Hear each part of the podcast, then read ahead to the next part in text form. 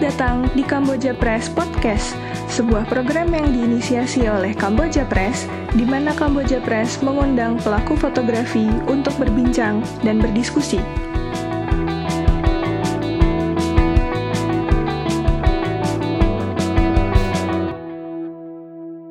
Halo semuanya, uh, kita di sini sekarang sudah sama Mas Adit dari Unobtainium. Um, apa kabar Mas? Baik, baik. Sekarang posisi berarti lagi di domisili di mana Mas? Uh, aku di Serpong, Serpong Tang Tangerang Selatan. Oh gitu. Kalau nggak salah, mm -mm. ini ya di dua tempat ya Mas ya? Iya. Uh, jadi Anoptinium kan berdua kan, saya sama Ferry. Nah, kalau Ferry itu di Bandung deh. Oke oke.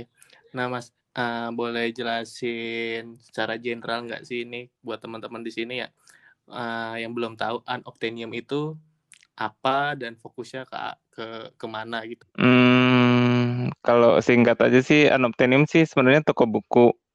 Cuma uh, cuman kita berbasis online. Uh, terus posisi kita di Indonesia dan fokus kita di apa buku foto dan buku-buku mengenai fotografi sih, bukan hanya bukan hanya buku-buku yang isinya foto, tetapi juga kita jual buku-buku teori fotografi gitu-gitu. Uh, itu mulai fokus uh, untuk untuk untuk ngejalanin Anoptenium itu di tahun berapa ya, Mas? Hmm, seingatku sih 2015. Nah, itu kenapa tuh, Mas? Dari sekian banyak uh, kategori buku tapi memilih buku foto atau hmm. buku yang berkaitan dengan fotografi? Hmm, kalau itu sejarahnya apa ceritanya agak panjang sih. Jadi nggak apa-apa mas jelasin. Hmm, uh, jadi saya sama Ferry tuh dulu awalnya kenalannya tuh karena ini apa? Karena sama-sama suka motret ya, pakai kamera analog gitu. Nah, dari sana kita kadang-kadang beli buku kan, beli buku foto. Waktu itu di di Indonesia tuh ya pilihannya nggak banyak gitu. Apalagi kalau di Bandung mau beli buku foto uh, nggak ada tempatnya. Kalau di Jakarta dulu masih ada kayak Aksara, uh, Kinokuniya gitu-gitu. Mereka masih ada beberapa pilihan buku foto. Nah, jadi waktu itu kita belinya dari uh, kayak book depository, Amazon gitu-gitulah hmm. standar-standar. Mm -mm. Cuman uh, uh, beberapa judul, terutama yang kayak buku-buku self publish itu nggak ada kan kalau di Amazon gitu-gitu. Nah terus kalau kadang kadang-kadang buku yang kita terima juga ini apa banyak banyak cacat-cacat bump-bump gitu loh karena pengiriman karena packaging mereka kan uh, ya kurang memadai lah buat buat buku mahal menurut kami sih. nah jadi uh, ya ya sebenarnya awalnya kita ngumpulin sih beli-beli buku foto.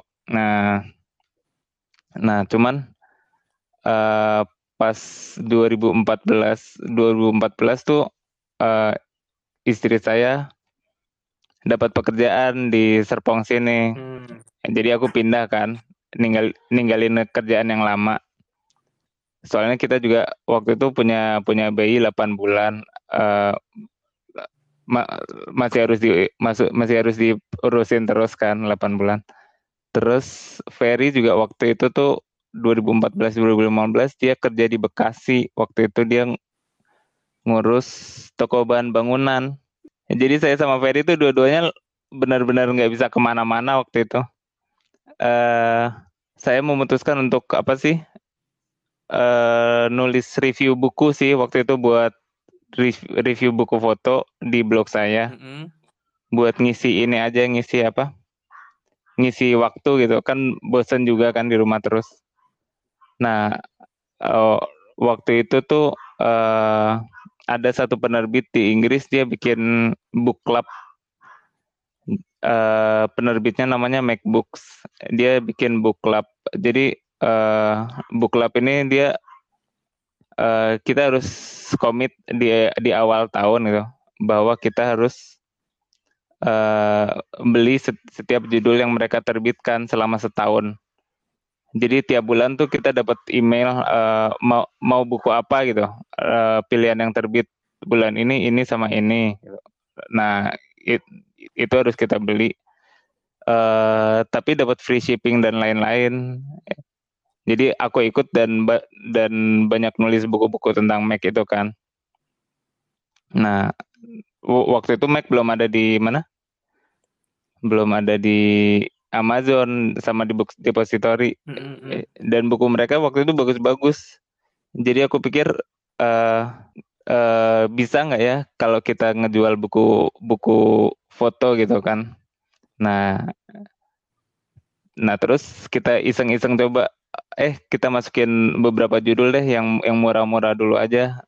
Aku sama Ferry tuh emang emang selalu pengen apa? Nyari uang gitu dari hobi-hobi kita. Dulu-dulu kita sempat jual spare part sepeda macam-macam lah uh, film analog buat motret gitu nah ya udah dari buku juga kita coba kan. Nah kita coba email si si MacBooks ini dan satu penerbit dari Jepang waktu itu. Eh uh, ternyata hitung-hitungannya bagus gitu. Oh kayaknya bisa survive lah biarpun nggak nggak bakal kaya. Ya udahlah startnya dari sana. Nah itu berarti uh, sebenarnya kan karena awal-awal kalau nggak salah itu banyak fokus ke buku foto Jepang ya atau terbitan Jepang. Nah ini awal mulanya gara-gara ini atau sebenarnya emang ada preferensi khusus dari Mas sama Mas Ferry uh, tentang tentang fotografi di Jepang gitu?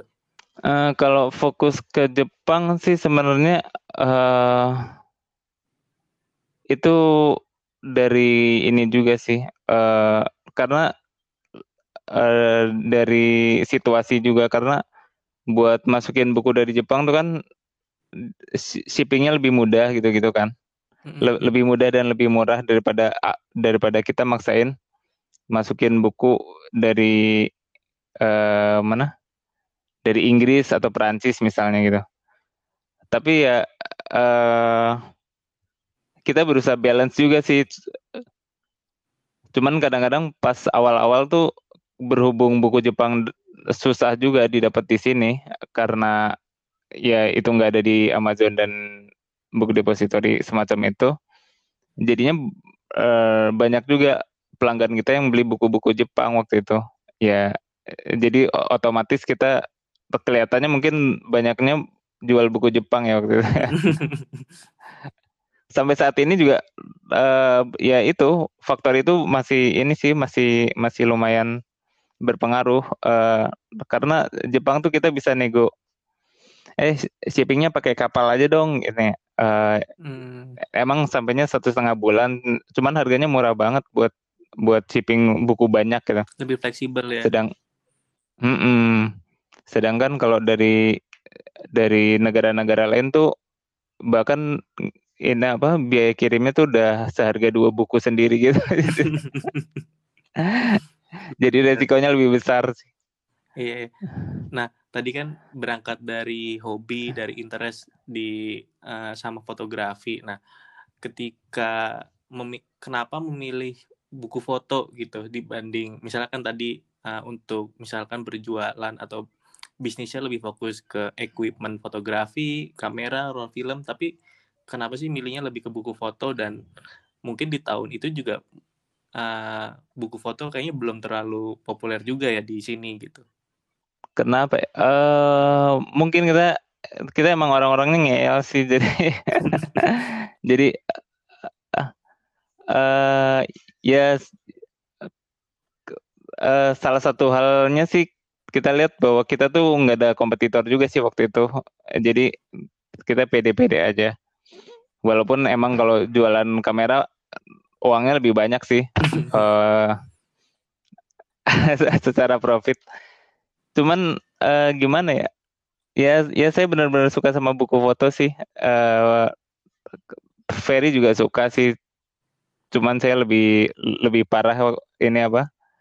uh, ngumpulinnya waktu itu. Nah, dan buat apa? Buat belanja stok buku foto tuh jadi kayak penyaluran buat apa? buat saya gitu apa? Uh, saya kan pengen pengen ngoleksi kan buku foto. Mm-mm. cuman uangnya nggak ada. Ah ya udahlah gitu. Saya beli ini aja apa buat toko buku buat dijual lagi. At, at least saya bisa lihat dulu gitu sebelum ini. Sebelum ngumpulin. Tapi sejak sejak punya toko buku justru koleksi saya udah ini apa saya jual-jualin aja soalnya ini apa saya kayak merasa udah udah ngelihat banyak Udah tahu isinya ya Mas ya. Eh, Nah, sebenarnya yang Unobtainium mau tawarin ke audiens di Indonesia tuh apa sih tentang buku foto gitu? Apa sih speciality dari buku foto itu sendiri gitu? Nilai jualnya itu apa ya? hmm, itu pertanyaan bagus sih kalau kalau dari kita sih kita lihat buku foto tuh apa menjadi medium yang lebih bagus sih daripada melihat scrolling di handphone atau di komputer gitu. Jadi eh, terus si buku foto juga it- itu kan biasanya udah hasil dari yang diinginkan oleh si ininya apa si artisnya atau fotografernya gitu kan Mm-mm. ini loh apa end, end produknya kayak gini gitu. Dari dari proyek bukuku eh dari proyek apanya gitu proyek fotografinya misalnya. Ada beberapa artis yang end produknya tuh justru di di buku kan. Jadi bu, jadi buat kami tuh hasilnya lebih solid gitu. Nah cuman eh kita tuh pas awal-awal banyak fokus ke apa ya yang orang-orang sebut sebagai eh, fotografi kontemporer gitu. Nah, itu, itu emang ini sih emang emang kita main-main main-main juga itu apa buat ngejual buku-buku yang cenderung seperti itu daripada yang eh, dokumentari gitu. Karena aku pikir di Indonesia fotografer dokumentari udah banyak juga kan. Mm-mm. Ah, ah, udah coba kalau kita masukin warna- warna-warna yang warna-warna yang lain gimana responsnya? Pengen tahu itu juga sih. Itu kalau dilihat dari segi pemilihan judul yang dimasukin sih. Nah Hmm. tapi kalau sebagai toko buku kayaknya nggak bisa survive kalau apa?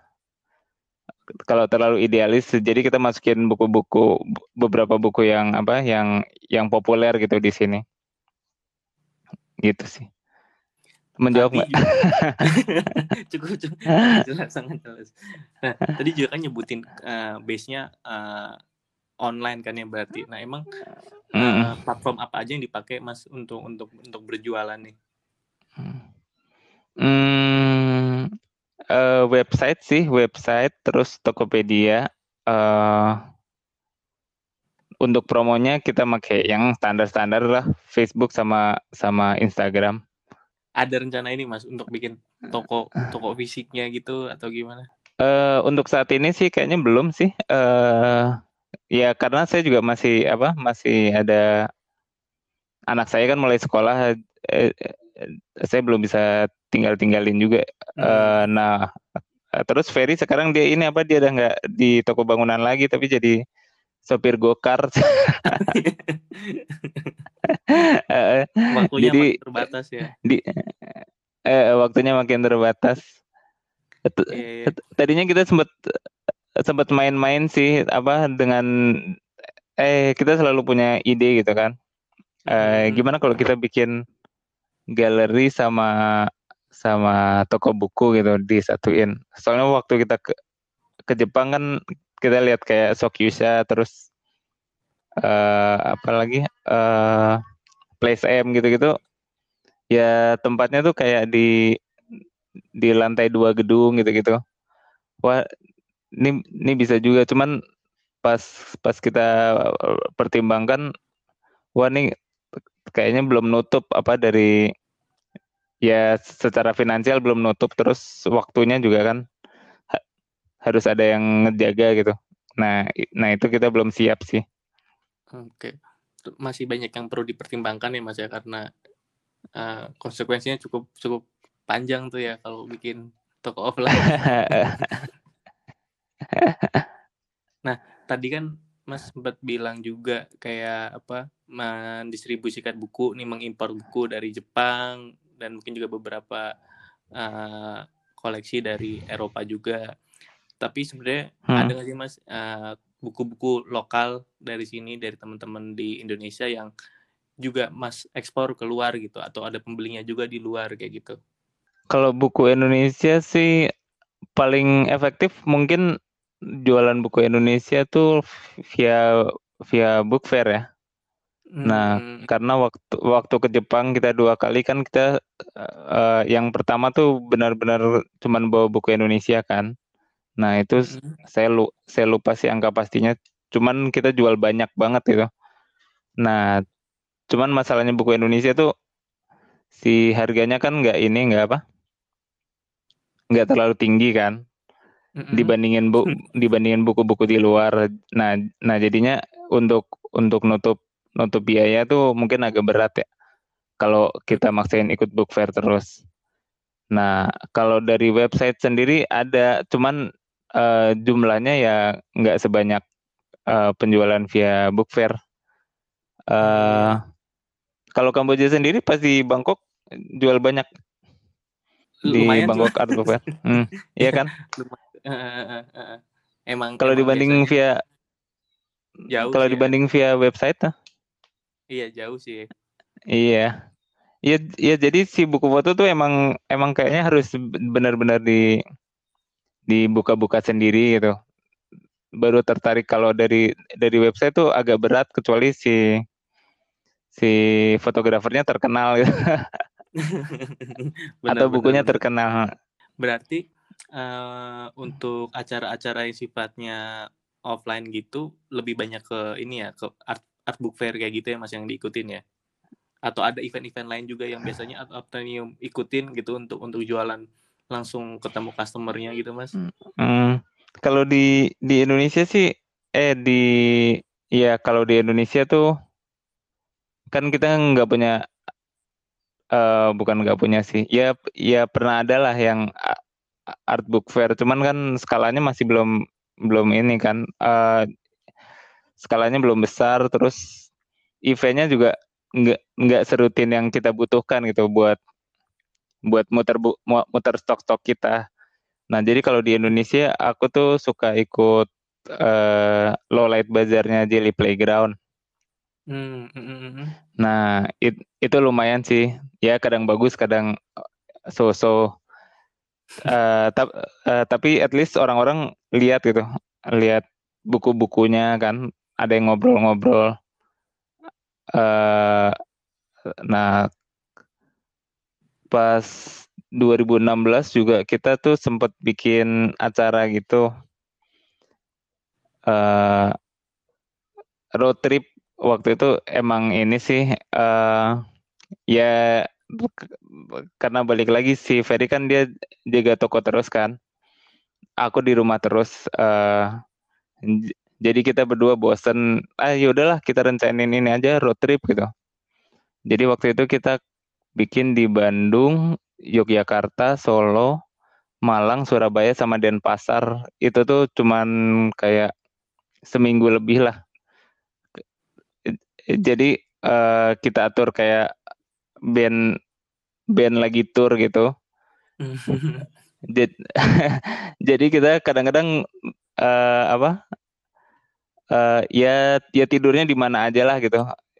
Yang yang disediain sama panitia kita nggak neko-neko cuman kita minta ada ada space buat buat uh, bikin pop up store sama ada space buat bikin bikin talk waktu itu nah waktu itu kita ngundang uh, Tandia karena kita emang udah ngerencanain buat apa buat ngerilis bukunya Tandia kan waktu itu.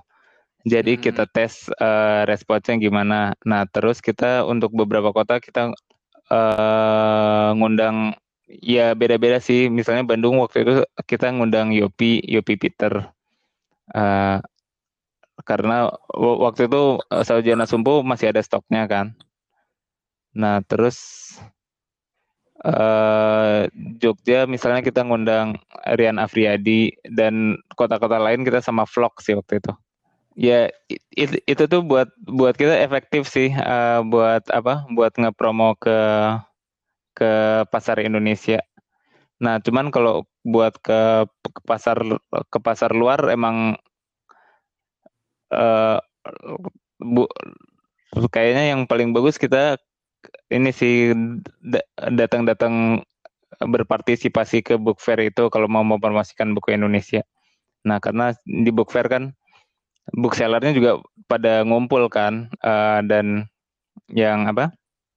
Dan mereka tuh biasanya ngebrowse cari-cari buku gitu buat buat dijual juga di toko mereka. Nah, kalau dari pengalamannya Aruptenium sendiri gitu dari dari uh, acara di offline terus juga penjualan-penjualan melalui platform-platform digital itu uh, bisa dipetain nggak sih mas sebenarnya siapa sih pembeli pembeli buku-buku foto itu di Indonesia? Hmm, siapa pembeli buku foto di Indonesia? Uh, kalau kita sih buat buat yang beli buku foto emang emang nggak terlalu masif ya. Uh, Nah, tapi kebanyakan yang jadi langganan kita tuh mereka uh, mereka motret juga walaupun nggak selalu secara profesional ya. Nah, uh, kalau nggak mereka terlibat di apa uh, organisasi foto gitu. Nah, uh, ketiga mereka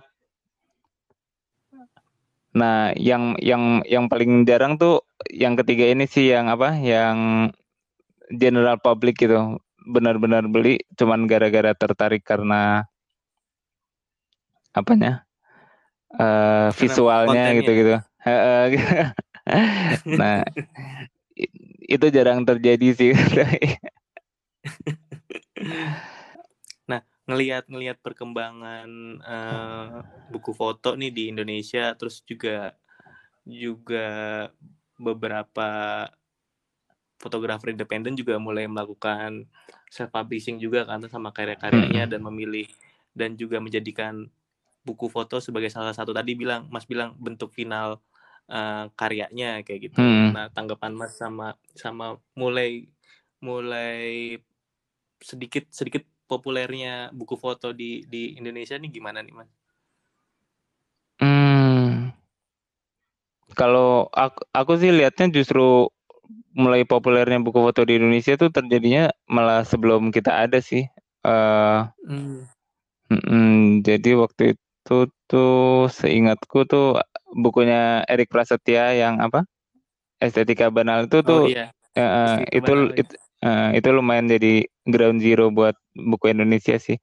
Uh, uh, apa ketertarikan orang ke buku foto. Nah, uh, uh, tapi nggak menutup mata juga kalau ada buku-buku sebelum buku tersebut itu sih.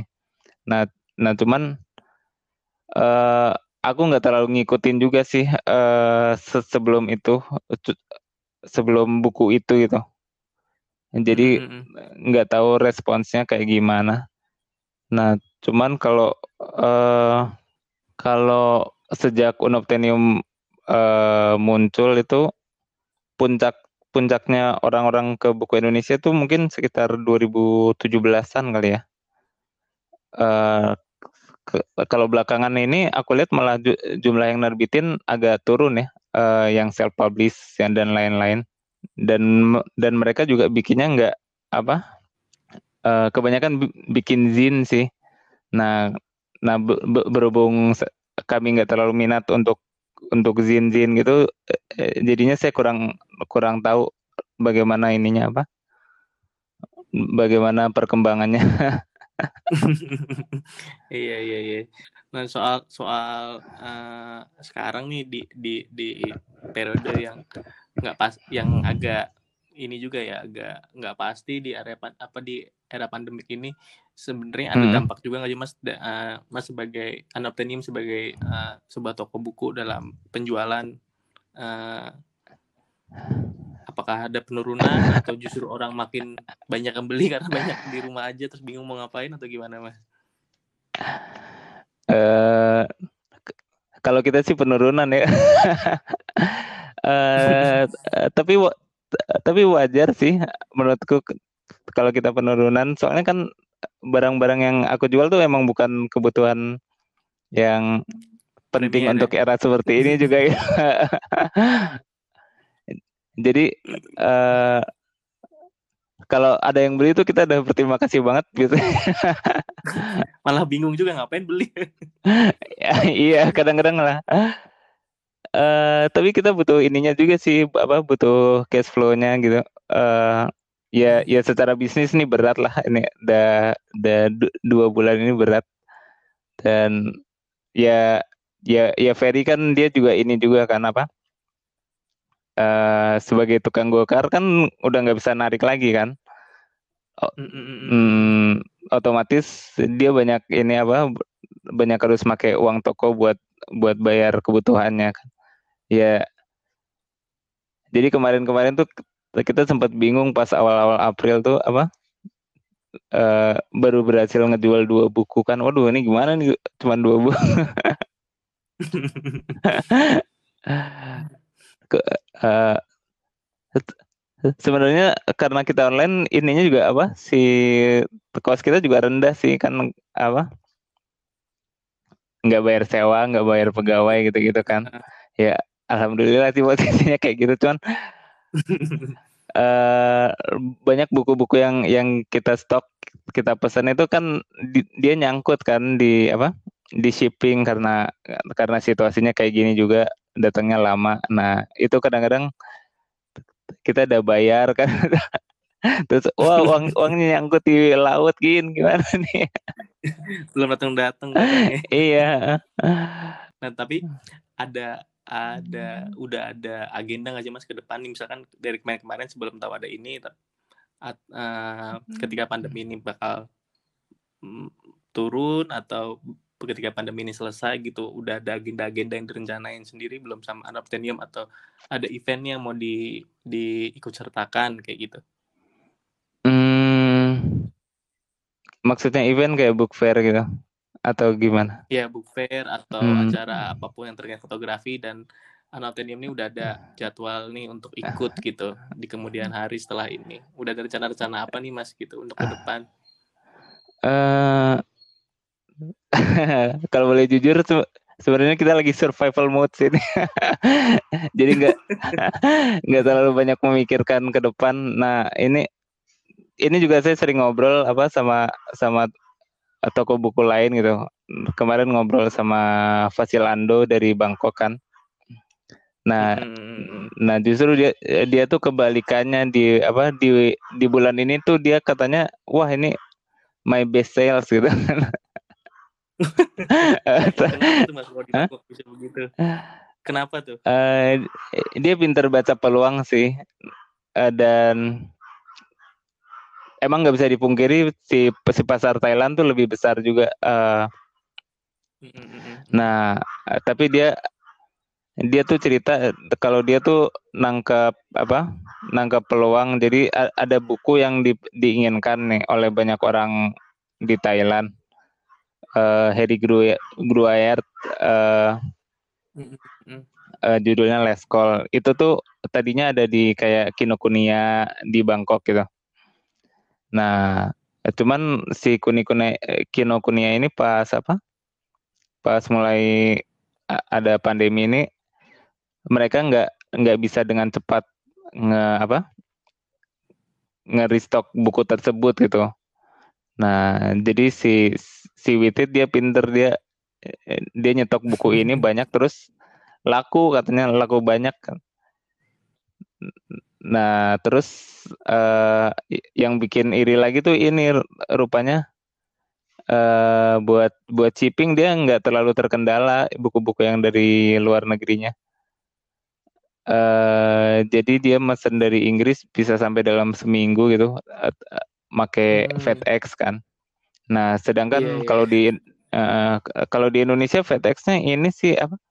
Bukan cuma FedEx sih, FedEx, DHL Express gitu-gitu kan Iya. buat buat ngambil bukunya juga charge-nya tinggi kan. Pernah nyobain nggak Pernah nerima pernah, buku? Eh, Emang, em- emang nyebelin kan? iya, iya. Nah, nah jadi kita nggak berani m- make kayak gitu, eh make layanan-layanan itu.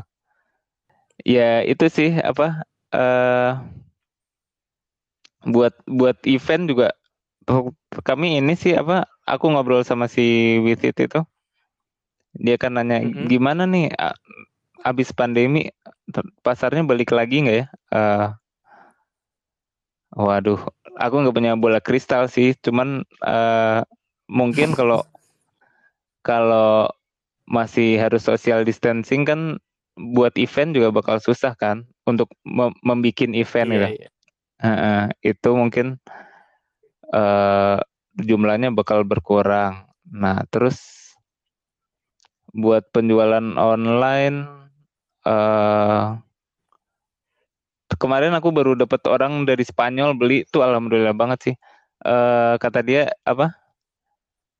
Tapi di sini lagi ini loh lagi apa? Lagi si si layanan publiknya tuh kayak pos gitu-gitu tuh lagi Lagi ya. la- eh, lagi lumpuh jadinya. Eh, nanti aja deh kirimnya Mei. Eh, kamu kirim ini dulu aja apa invoice PayPal-nya. Oh ya udah invoice PayPal-nya aku kirim. Eh langsung dibayar. Jadi untung gitu. Oh lumayan lah dong kan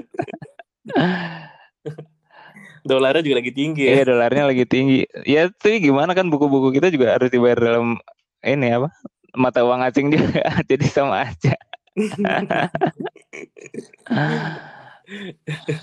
ya itu apa Tapi iya sih. Mm-mm. Ya Reka, se- kalau dari Mas Daud sendiri Kamboja gimana ngelihatnya nih setelah pandemi? At- Kalau dari atau saat ini gimana gitu? Kita sendiri sih emang emang akhirnya secara realistis emang emang malah justru fokus mengurangi mengurangi penjualan sih gitu. Emang akhirnya lebih fokus ke aktivasi yang sifatnya eh, cari aja cari relevansi antara Kamboja dan dan fokusnya Kamboja sama sama sama pandemi ini kayak gitu. Kayak Hmm, kita iya, kemarin sempat bikin lelang kayak gitu kayak gitu. Dan nasi tapi yang nggak jauh-jauh aktivasinya dari fokusnya Kamboja sendiri. Gitu sih mas ngakalinya. Paling jadi emang emang kita kurang fokus ke penjualan sih jadinya seperti itu. Ya semoga cepat berlalu ya.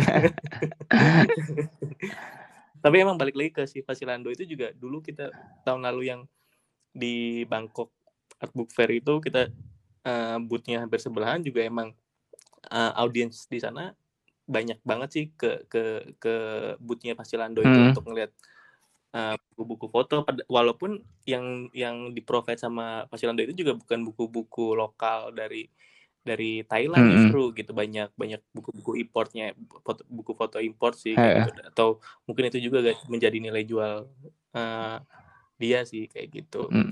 Iya soalnya sek- kalau lihat apa eh, keluaran fotografer Bangkok dibandingin Indonesia tuh banyak kan buku Indonesia.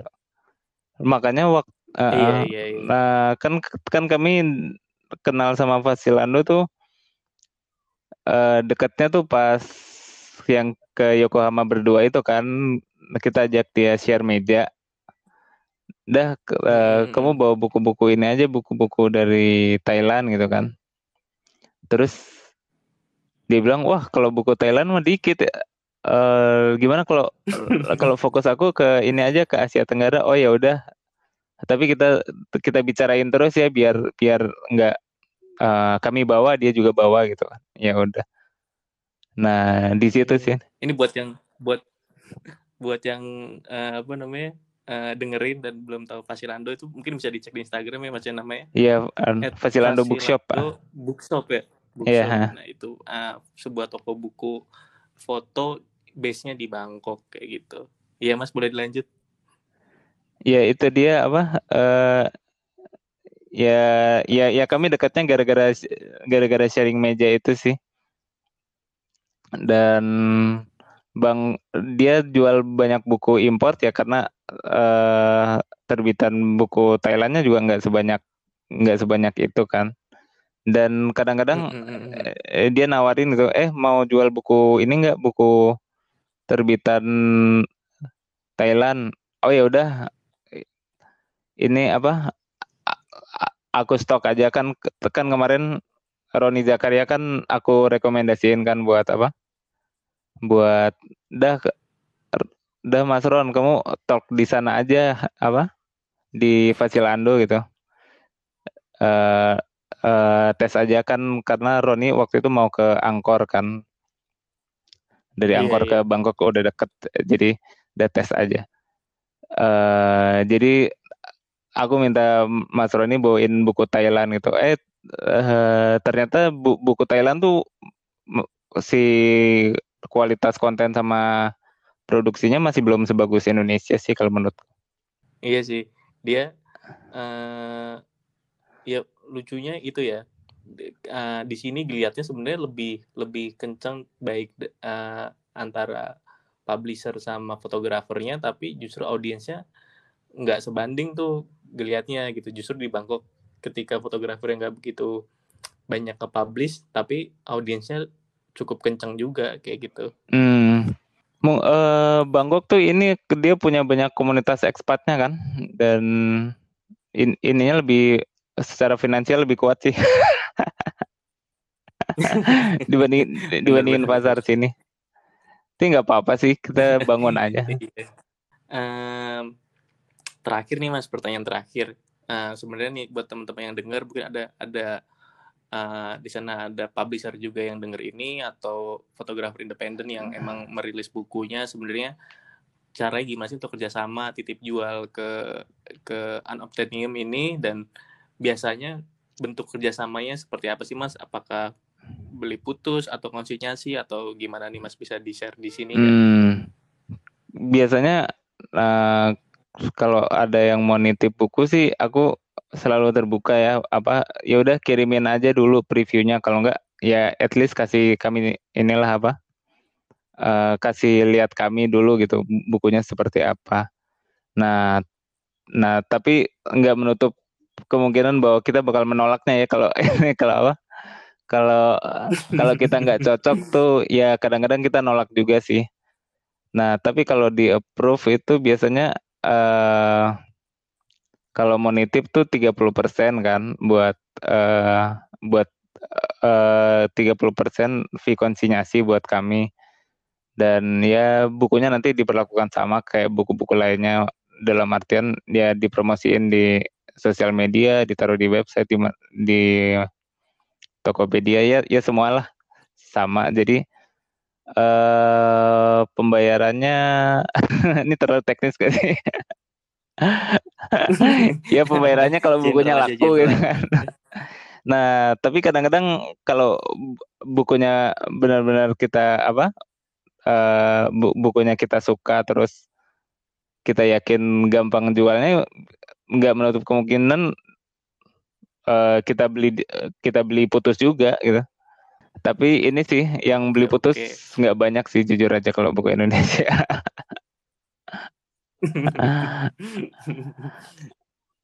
iya. Jadi buat teman-teman ini kalau pengen lihat katalog uh, produk-produknya Anabetenium bisa dilihat di Instagram di @unobtainium. Dot store, dot store, store kalau Eh tapi oh, aku juga store. lupa sih. Ya pokoknya cari judulnya Unobtainium gitu. Oke deh Mas, makasih banyak buat uh, waktunya untuk sharing cerita-cerita di sini, berbagi pengalaman, berbagi insight. Uh, semoga um, masa ini cepat-cepat selesai Mas, kita bisa lanjut berkreasi uh, lagi, bisa bisa tetap lanjut produktif lagi. Ya balik kayak biasa sih Mas. Iya. Uh, lebih improve. amin amin. Gitu. Terima kasih udah Oke, ngundang saya juga. Oke, makasih banyak ya Mas ya. Oke, sama-sama. Nah, stay safe. Sampai ketemu lagi setelah pandemi ini. Siap. Ayo. Makasih. Iya, sama-sama.